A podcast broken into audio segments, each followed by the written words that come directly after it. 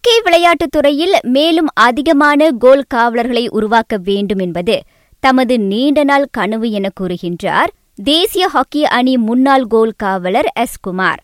அனைத்துலக ஆட்டங்களிலிருந்து ஓய்வு பெறுவதாக குமார் நேற்று அறிவித்த கையோடு அவரை மலேசிய ஹாக்கி சம்மேளனம் இளையோர் ஹாக்கி அணி கோல் காவலர் பயிற்றுனராக அறிவித்தது.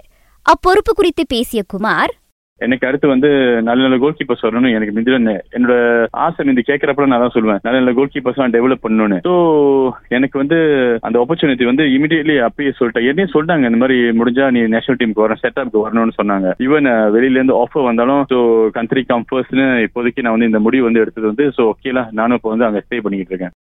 அடுத்த வாரம் அல்லது மார்ச் மாத தொடக்கத்தில் தாம் தமது பணியை தொடக்கக்கூடும் என்றும் குமார் சொன்னார். தொடர்ந்து இவ்வாரம் முழுவதும் நிகழ்ந்த சில முக்கிய விளையாட்டு நிகழ்வுகளின் ஒரு கண்ணோட்டம். பிலிப்பீன்ஸில் நடைபெற்ற ஆசிய குழுக்களுக்கான பூப்பந்து போட்டியில் தேசிய ஆடவர் அணி இந்தோனேசியாவிடம் தோல்வி கண்டு இரண்டாவது இடத்தை வென்றது.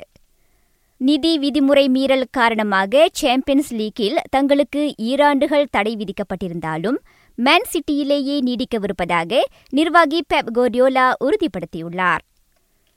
உலகின் மிகச்சிறந்த விளையாட்டு வீரருக்கான லாரஸ் விருதை பார்சலோனா நட்சத்திரம் லியோனல் மெஸ்ஸியும் எஃப் ஒன் உலக வெற்றியாளர் லூயிஸ் ஹமில்டனும் இணையாக வென்றுள்ளனர்.